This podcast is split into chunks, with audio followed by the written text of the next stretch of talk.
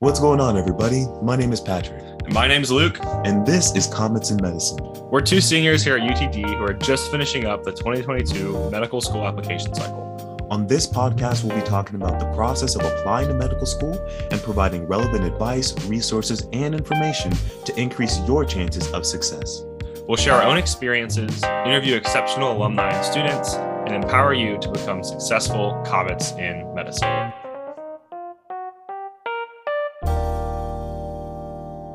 Okay, everyone, welcome to this episode of Comets in Medicine. Today, we'll be interviewing Patrick about his experiences at UTD, what made him successful in those experiences, and he'll be bestowing some words of wisdom on us from his time here in college. So, to get ourselves started, we're going to start this like every medical school interview ever. So, Patrick, could you just tell me about yourself? Yeah, Luke, I'd love to. Um, originally from a smaller community in central Kentucky, spent all 18 years of my life growing up there. Um, I have two parents who immigrated here from Nigeria. Um, they're both humanities professors, one in philosophy, the other in English. I have three older sisters. I like to say I was raised by four moms who ruled with an iron fist. um, yeah, medicine really came into my life when I was in middle school, and my father started to develop symptoms of cognitive impairment, which progressed into vascular dementia. And it was through uh, my mom and I's experience caring for him and, and learning about the medical industry itself that I gained this interest in medicine, um, specifically the, the humanistic side of it. Um, I realized that medicine isn't just about diseases, it's about people. And I told myself when I got to college, I would explore that. I also told myself I'd explore research. My idea of research was, um, yeah, mostly based off of Tony Stark from Marvel movies. I imagine the glowing orb of who knows what that's just floating in the basement next to the Ferraris and the um, Iron Man costumes. Uh, but I knew that was unrealistic. I was really enamored with this idea of discovery, and I told myself I would explore that when I got into college as well. And so when I got into college, I did just those two things. I worked in several different basic research labs. I ended up volunteering in a lot of different medical capacities. And I realized that I loved medicine and research um, for a lot of the same reasons. I loved working in interdisciplinary teams, um, solving relevant problems that could really help people. And it all culminated in this phenomenal experience working as a Green Fellow at UT Southwestern Medical Center. And that is what solidified my desire to apply as an MD PhD applicant. It's what's led me here today in front of you. Awesome. So now that we've done the introductions, Patrick, why don't you walk us through your four years of college? So let's start off with your freshman year. Describe your mindset going into that year and some of the things you did. Yeah, so my general mindset coming in was I guess you could sum it up in three words.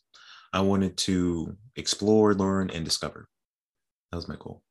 I was coming in as a McDermott Scholar, um, which has its own uh, level of resources and social capital. And it was through through that program that I was able to find my first research experience on campus. Um, I ended up working with a team of video game developers of all things they were trying to create this virtual world where you could interact with it uh, and learn all these AP biology principles, AP chemistry principles, just through interacting with this game interface. But they needed it to be biologically accurate. And that's where I came in. So I was combing through textbooks and um, kind of advising them on how to construct different parts of the video game, doing a lot of beta testing. It was actually pretty fun because I played video games for quite some time. But as you can imagine, it wasn't. Um, it wasn't the wet lab experience that I was um, envisioning for myself or um, what I really wanted to do as a researcher. And so I did that in my my fall semester, and in my spring semester, I ended up transitioning to more of a wet lab that looked at. Um, they were doing bioengineering for prosthetics.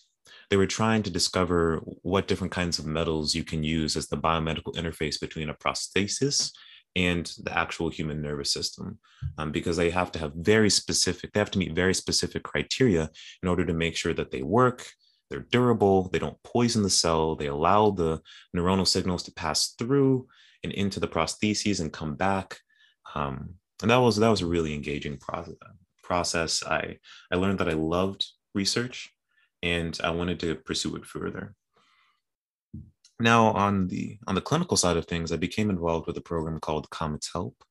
Um, my roommate, he was spitballing with this idea of serving geriatric patients at UT Southwestern Medical Center, specifically in a very humanistic capacity. So, um, the goal of Comets Help is to provide psychological and social support. So, the volunteers will go to UT Southwestern, go door to door at patient rooms, and we would just talk to them, learn about their stories, keep them from becoming delirious. Delirium is this state of confusion that um, can often lead to worsened prognoses and overall just the decline of health of the patient. And it's oftentimes provoked by isolation, which is very common for geriatric patients. Geriatric patients, um, they either don't have a social support group, and if they do have it, perhaps those people aren't willing to come and visit them as often. Um, some people have very active support groups, um, but we really wanted to catch those people who didn't have anybody and provide support for them. And so I started working with Kanan Sharma uh, in that program in my freshman year. And you'll see that thread coming up um, throughout the remainder of my undergraduate career. Cool. I also started to, you know, on the exploration side of things, I, I got into so many different clubs, so many different clubs, clubs I don't even remember being a part of. I, I joined AED, I, enjoy, I joined Molding Doctors, I joined clubs I don't even remember the names of. I'm still trying to get off some of those mailing lists, being honest with you. To this day, still trying to get off. Um, but yeah, I just wanted to, you know, the world was my oyster. I was like, ah, oh, this is college. I have so many different resources and opportunities. Let's see what's happening. Yeah. Uh, let's see what I can do with that. Um, I'd say the last thing, major thing, would be student ambassador. So uh, I applied for that. Started working as a student ambassador at the end of my my freshman year. Very cool. Yeah. So yeah, moving out of kind of that wide variety of experiences that you got in your freshman year, what did your sophomore year and fresh and that summer in between look like? Yeah, so so my mentality going into this season was to consolidate and invest, right? I had all these different experiences. I knew some would be more fruitful than others, but I really just wanted to put time and effort into the handful of things I found interesting. So for me, that was research, that was Comets Help, that was being a student ambassador and becoming an EMT. Um, so I was able to use that experience, research experience at UT Dallas in my spring semester as a launching point to get a SURF REU fellowship at UT Southwestern. Now I'm going to take a little break and talk about these because I think these are a phenomenal resource that not enough people know about. So SURF stands for Summer Undergraduate Research Fellowship. Um, it is a part of a broader network of REU fellowships supported by the national government. So if you look across the nation, right, you can literally search this up online. Search up REU fellowships, undergraduate. Um, you'll see that there are a lot of really cool summer research opportunities at different institutions. Um, they're usually 10 weeks. They pay you a stipend, they'll pay for your housing, and you just get to go there and learn how to be a scientist. UT Southwestern has one that I applied for. It was a phenomenal experience. I enjoyed it so much and it was so productive for me. I was actually able to stay on during the year, um, all the way up until COVID started that following spring. Um, but you don't have to stay in Dallas. You can go to other schools. Yeah. And it's productive because not only are you learning how to be a scientist, right? Not only is it paid, so it's economically sustainable, you're also networking. So if you yeah. want to take a gap year, you might be able to reach out to that lab. Yeah. And, and it's super helpful. I mean, I think people don't recognize, yeah, just like the diversity of ways they can be used and also i think the, the thing is too like it's 10 weeks like if you get there and you don't like it like okay like it's only exactly. 10 weeks like you'll be you will be okay but if you get there and you do like it like realize there's opportunities beyond that like what what patrick's experience was of then joining that lab afterwards. So yeah i think they're just such an awesome program to apply for. And you can apply for a bunch of them. You don't have to just go to southwestern. You know you apply there but if you don't get in you also you know apply some other places as well if you want. Yeah you apply to multiple yeah know? for sure. Um and the nice thing is that um the applications are very similar between these different yeah. programs right? Yep. And you can apply for them as early as your freshman year. Mm-hmm. if you don't get in apply your sophomore if you don't get in apply your junior year. Yep you just keep working on the same applications making them better mm-hmm.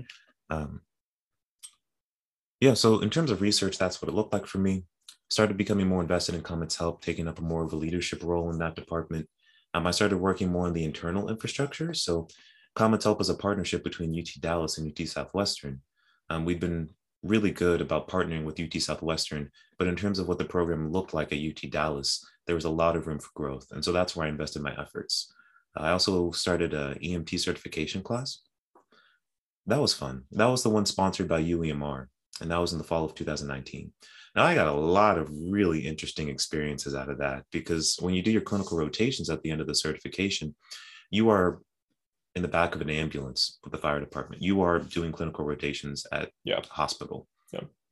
Um, and I was actually able to talk about some of those experiences in my personal statement Mhm. um, or in the interview scenarios. Yeah. Um, so yeah. That was a very meaningful experience. Um, still worked as a student ambassador. Um, that was that was very fun. It was a great way for me to give back to the community at UT Dallas for Yeah. what it had given me. And then sp- spring 2020, COVID 19 broke out. A lot of these experiences fell through. I couldn't Mm-hmm. Yeah. do research. I was a liability in the lab based off of the Mm. policy. Um, student ambassadors went virtual. Comet's Help had to go virtual because we were going to the hospital, right? Yeah. um, couldn't i was a participant in uemr at Yeah. the time um, i couldn't do that So what uh tell us a little more about UEMR. What is that? yeah so uemr stands for the university emergency medical response and it is basically the on-campus 911 agency anytime 911 is called um, uemr is dispatched to go see what's up and so you end up seeing peers students faculty anybody who, who's on campus and calls 911 uh, we, we would treat them Yeah, Cool. Very cool. Yeah. So yeah, so COVID's breaking out. It's the end of that spring semester. Um, was there anything else going on at that time before that summer? What were you doing in that period? Yeah, really. I was just trying to stay alive. Yeah. I mean, it felt like the world was there was so much ambiguity, Yeah. right? That that was that was the hardest part that I remember. Just not knowing, right? It's easy to make a plan when you have all the pieces of the puzzle, Yeah. but the fact that we didn't, we there wasn't enough time for scientists to do research about it. So people really didn't know what COVID nineteen was, the Yeah. infection rates, what we could do to protect ourselves. Yeah. Um, and all of our classes were online, so Yeah. yeah, I just coasted out for the rest of that semester. Yeah. And then that summer, what were you doing? So that summer, I took my MCAT. That took a lot of my time. Yeah. Um, the world was very quiet. It's a good time to study. It was. Yeah. Patrick and I studied for the MCAT like simultaneously. Yeah. Um, we like feel like most of our friendship was formed on Zoom calls we did every week while we were studying for the MCAT. What's that Just thing? like suffering. Yeah, like um, people who stuff suffer together, stick together, or Something like that. I don't, Yeah. I don't know. But um, So yeah, it was a enough. experience. COVID helped us become friends. so Yeah. awesome. So yeah, running out of that COVID summer to the MCAT, um, moving into the junior year. What was your approach at this point, and what what kind of things were you up to? Yeah, so during the summer, um, there were a lot of protests for George Floyd. Mm-hmm. And for me, as a Black man, I had to figure out how to come to terms with what I saw. Yeah. And I needed to find a positive outlet for me to, I guess, affect change Mm-hmm. um, in ways that I thought were meaningful and relevant and in a response to what I saw, Yeah. right? Yeah. So I knew I couldn't do a lot of these other clinical or research experiences that I saw a lot of value in, right? Because Mhm. I just couldn't go into the hospital and I couldn't do research Yeah. so I funneled that energy into different opportunities. Specifically, I worked with one of my friends to start a non-for-profit organization called Underrepresented Student Society. Okay. Um, it was a coalition of about I don't know, like 500 students or so across the world. Uh, we were just connecting each other with resources, Mm. providing mentorship. I would read applications. I would work with students one-on-one, mentor them through um, whatever they needed in terms of science and being a productive uh, pre-med. Yeah. Then I also joined the BBS Council for Diversity, Equity, and Inclusion to create more institutionalized change Okay. at UT Dallas. Yeah. And that was very meaningful. It was very intimidating. Yeah. I'm not going to lie. Just interacting with a panel of brilliant faculty members, me being a junior, basically a sophomore, Yeah. um, trying to talk about issues of diversity, equity, and inclusion. Um, but I learned a lot through that experience. They were very supportive Yeah. and we were very productive Awesome. uh, I would say those were the two major things. We Mhm. also, I also transitioned, the team and I transitioned Comets Help to a virtual model. Yeah. So instead of having volunteers go in person, Mm-hmm. now they were calling patients on a weekly basis. Yeah. Awesome. Sweet. So moving into that uh, spring semester of your junior year, what did that look like? Yeah, so I applied to become a Green Fellow and was accepted. And I ended up working in a cancer immunology radiation oncology lab studying metastatic models of, of colorectal cancer and pancreatic cancer as well. That was a very seminal experience for me. I my PI is an MD PhD. I learned that I wanted to be an MD PhD through my experience in that lab because Yeah. I was looking at him and I saw what he had, the way he had designed the lab to work translationally, how he was taking questions and issues from his patients in the clinic and then finding solutions to them through basic sciences. Yeah. And I was inspired uh, and it really motivated me to pursue this career path. And meanwhile, during that time, I was also organizing my thoughts and preparing my application materials for, Mhm. for AMCAS. Yeah. So- Very cool. So running into that summer and into your senior year, what did things look like for you? Yeah, so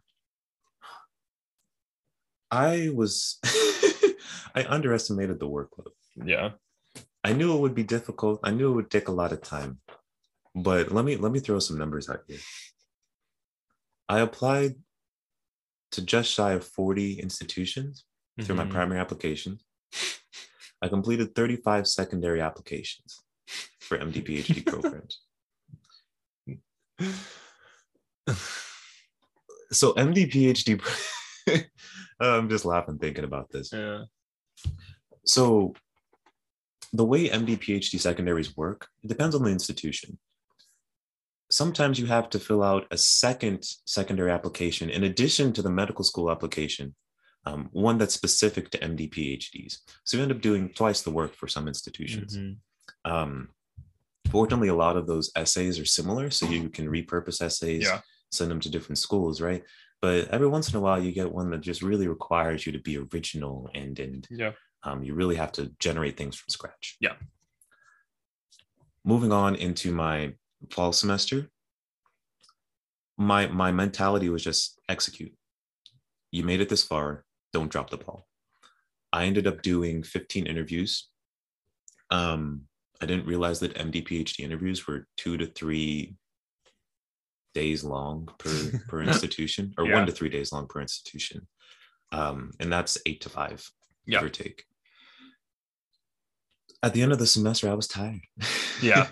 It's I a was lot. I was tired. Yeah, and before we go on, just this idea of like, yeah, if that number of schools is like intimidating to you, um, keep in mind that MD PhD applications, one, work very differently and are much more competitive. At mo- mo- most schools, you're talking about about like 10 is the average students that get accepted into most MD PhD programs. Like that's kind of the accepted norm, eight to 10. That that will be the norm. Yeah. depends So you imagine the you know the, most medical schools are going to have between like 100 and 250 people in their classes. Compare that to 10. so one MD PhD applications they just built different, and two we were in you know Patrick was in a, a position where he was able to p- apply to tons and tons of schools. So yeah, Yeah, I was. do you have to apply to 40 schools? No, but there are definitely some reasons to apply to as many as you can, especially if you're one of those MD PhD applicants. Do you have anything else to add to that? Yeah, I mean, like you said, my situation was unique. I had received a scholarship that enabled me to apply to that many schools. Mhm. Um, So financially, guys, um, if you don't know, applying to schools costs money. Like most applications are like what, like Expensive. 100 to 200. Yeah. Yeah. yeah, it's it's it adds up quick. Right. So we'll talk more about choosing what schools to apply to and writing secondaries and all that in a later episode. And we'll give the details of what we did and probably some mistakes that we made and things that we've learned Yeah. um, along the way. So yeah. Anyways, moving back back into your uh, senior year there. yeah. So I guess one mantra is one from from Kobe Bryant, um, and one thing that he was known for saying is rest at rest at the end, not in the middle. Hmm. And that's something that I I told myself on the really hard days uh, when I would wake up. Yeah. And I just you just had to go there and communicate for eight hours. That, Yeah. yeah, I'm a perfect fit for your school and I am competent. I will not Oh only succeed, gosh. I will contribute to your school in meaningful ways. I right? just yeah. So, so um, meanwhile, you know, while I'm doing this, we're transitioning Comet's Help to a new leadership team to ensure it'll outlive our time at the university. I continued working as a student ambassador, and at the end of my junior year, I added a minor in medical and scientific humanities, medical and scientific humanities. And so I've spent much of my senior year pursuing coursework in that area, you know, medical ethics, uh, communication, persuasion, uh, things like that. And if you haven't taken a humanities course, shameless plug, please do. Not only will they make you a better writer, yeah. they'll encourage you how to they'll encourage you to think in different ways. Yeah. Um, Yeah. Life is not just about memorizing and regurgitating information. Mm-hmm. And I think it's really easy to get into that trap um, in some in some aspects of the pre-med curriculum. Sweet. So yeah, give us a summary. Where are you at now with all, this process, this whole process? So I received my last uh, admissions decision yesterday Nice. from for an MD PhD program, and now I'm just going to be touring a couple of institutions over the next couple of months, figure out which one I wanted to select, and um, There you go. It's an exciting time. yeah, Awesome, Patrick. Yeah, thanks so much for detailing that for us. It's really cool to see how one your experiences built on one another.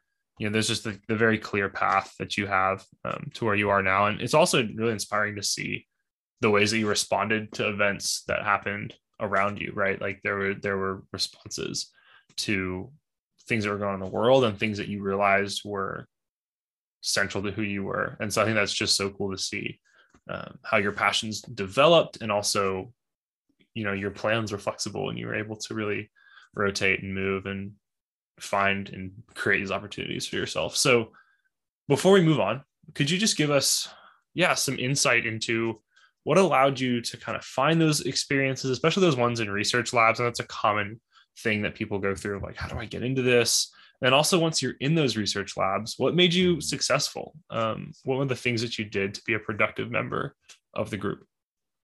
Yeah. I would say when it comes to finding opportunities, right? The internet is your best friend. Um, don't be afraid to just type questions and see what pops up. Yeah. Um, but also, don't underestimate the people around you. I'd say a lot. Like my first wet lab experience, I got that from a friend. Yeah. She recommended that I reach out to this specific graduate student in the lab, mm-hmm. tell her that I'm reaching out because of my friend. yeah And because of that, I was actually able to get a position in the lab, which set me up for Right. success down the road. Right. Yeah. So being friendly, mm-hmm. you know, like every person you meet has a story. Mhm. You don't know what it is. And that's the fun part, you know? yeah Go up and talk to people, be Mhm. bold, be courageous, Yeah. and be curious about the people around you. Mhm. Um, recognize that everyone is valuable and don't underestimate um, the impact, the positive impact that they can have on your life and how Yeah. you can positively impact theirs. Yeah. And that kind of branches into how I was able to be successful in a research laboratory. It's about the value that you're able to contribute in the professional setting. And Luke, I think you said it best in your interview um, in an earlier episode. You know, you have to treat it like a job. Mm-hmm. And I think a key component of a job is that you are producing value Mm-hmm. that is beneficial to the community that you're in. Yeah. Right. So in a researching community, not only are you an active member, you're contributing your intellectual capital and your creative capacity, Mm-hmm. you're also producing data. yeah As an undergraduate, I was lost, right? You you get it. So this is what it was like in the vast majority of my of my experiences walking into the lab on day one. yeah wow patrick we're so glad to have you um let's let's i'm going to tell you about the different projects we have in the lab they would tell me about these projects. All of them would sound cool. And they're like all right so go familiarize yourself with the literature. You'll be shadowing this person. They'll teach you the ropes the different techniques and we'll go from there. So i'm like awesome. I'll go and look at the literature. And then i'm like oh well how do i do that? So i would go into google right? And i'd be like oh cancer immunology.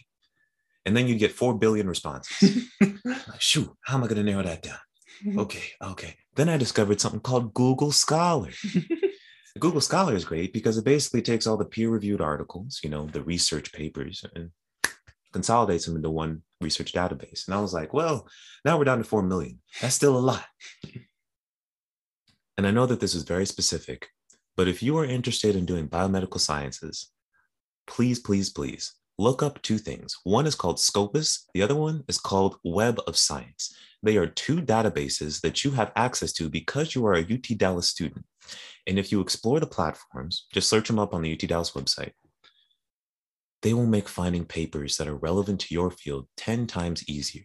Not only that, they will, able, they will enable you to look at the leaders in the field so that you can consolidate yeah. and really focus on the high yield papers. Yeah.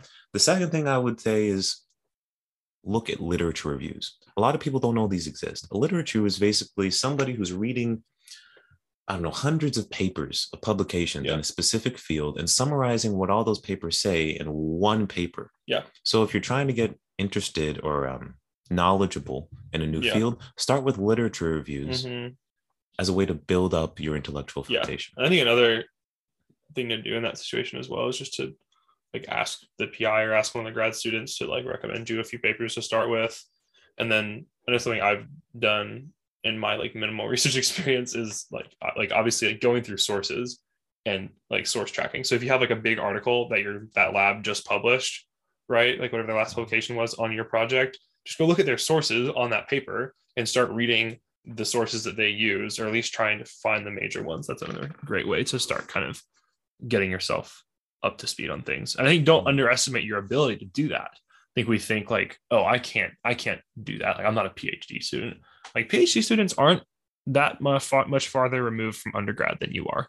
Um, and they started in the same place you did. And if you've taken some intro level courses, you probably have the ability to start to build at least a basic knowledge of what those papers are, are saying. Um, and something that like a, a teacher of mine used to say is like there's fruit on every shelf. Like there's something on every shelf of this paper. So even if you can't understand everything on the top shelf you can still reach up and grab the low hanging stuff on the you know on the first shelf. And yeah you might miss the details right now but think like the people who take that ownership to do that kind of stuff are the ones who can yeah can be really successful within that. Exactly. so apart from literature what was what were some other things that you did? Yeah, so just you know, broad overviews. Being curious is essential. You need to find a way to ask questions that are relevant to the experiments that you're doing in the lab. Ask questions about the things that you're reading. Ask questions about, oh, why are you doing this experiment? Oh, what, what questions are you trying to answer? Learn to see the gaps and ask questions to fill the gaps. So being curious, that's one way to show that you are one, have a scientific critical mind yeah. Um, and it helps you be successful in that environment. Mhm. um, number two work ethic. Research is hard. You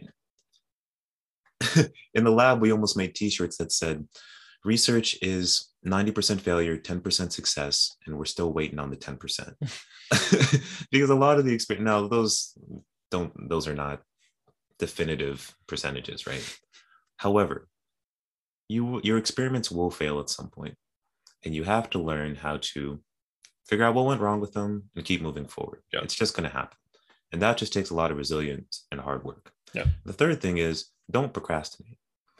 Being a productive scientist is fundamentally incompatible with procrastination because unlike for an exam you can't cram for a research paper. You either have the data or you don't. The only way to get the data is to do the experiments and the experiments don't work all the time so it's going to take you multiple months, sometimes even years, depending on where you are in your academic career, to get all the data you need to make the publication. So pace yourself. Yeah. Cool. Yeah. Sweet.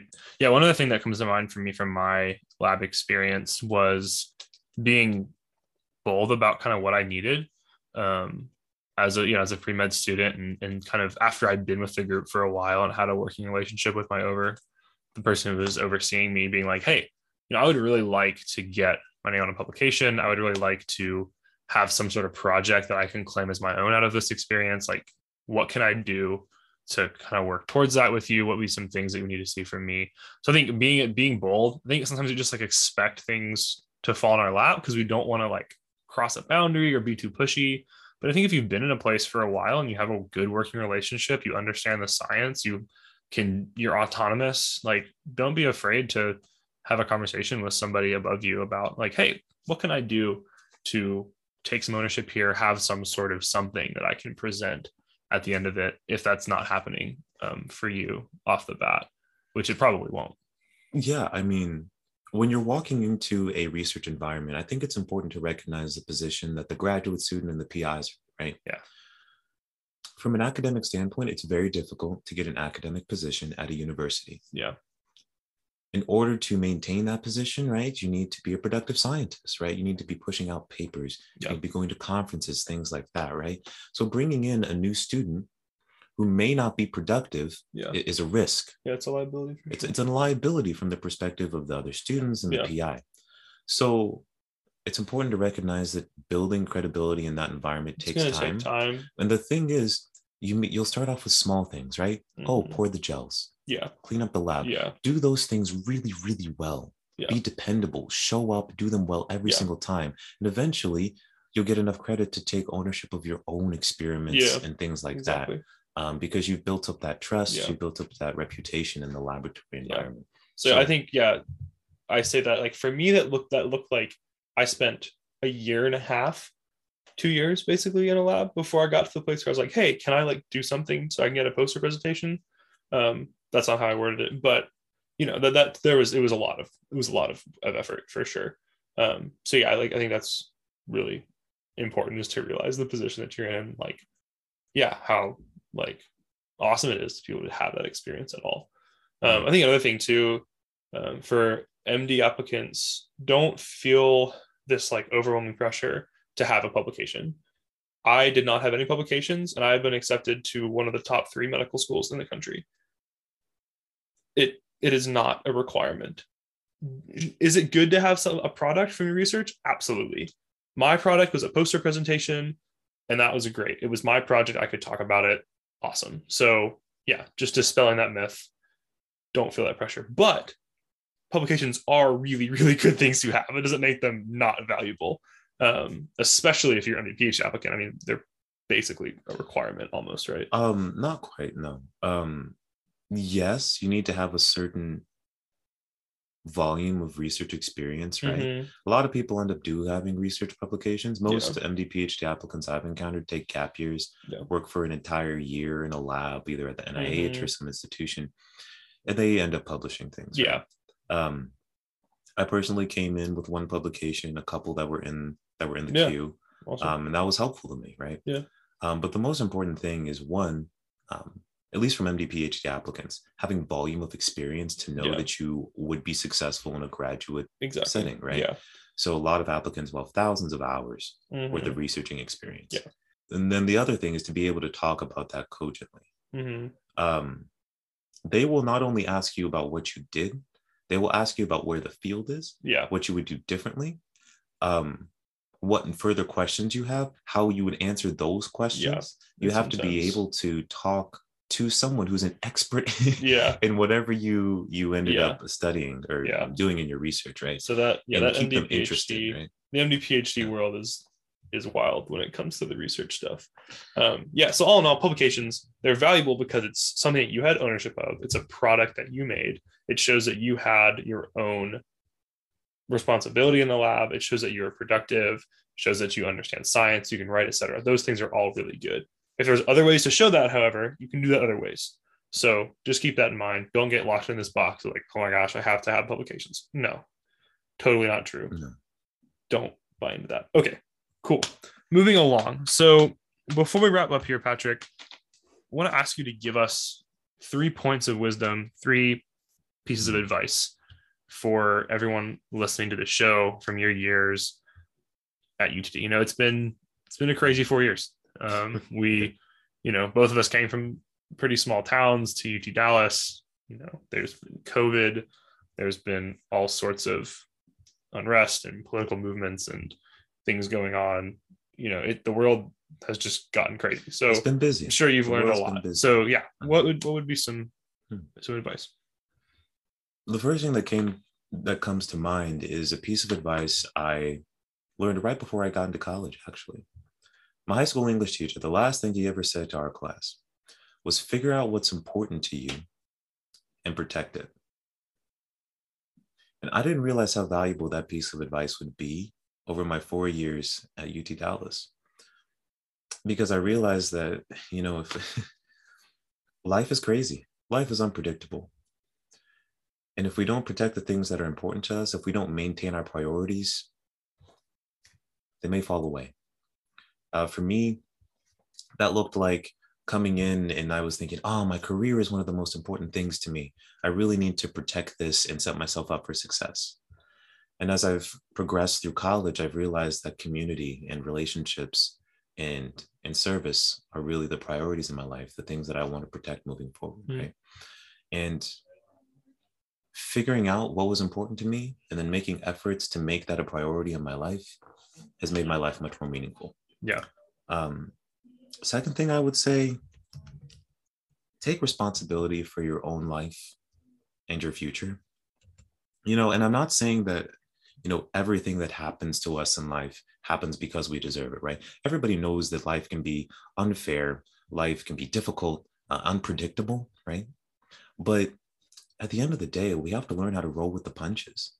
You know, like I'll I'll draw an analogy here. So imagine I went to the grocery store and while I'm in the grocery store, someone bumps into the back of my car and drives away. And I come out and my car is damaged. Um, nobody saw it. I'm never going to see this person again. I have no way of figuring out there were no cameras, right? It wasn't fair. It's not my fault that my car was damaged, right? But I still need to take responsibility for it and take care of my car. That's just how the cookie crumbled that day. Um, COVID 19 was a very difficult time, like we mentioned, right?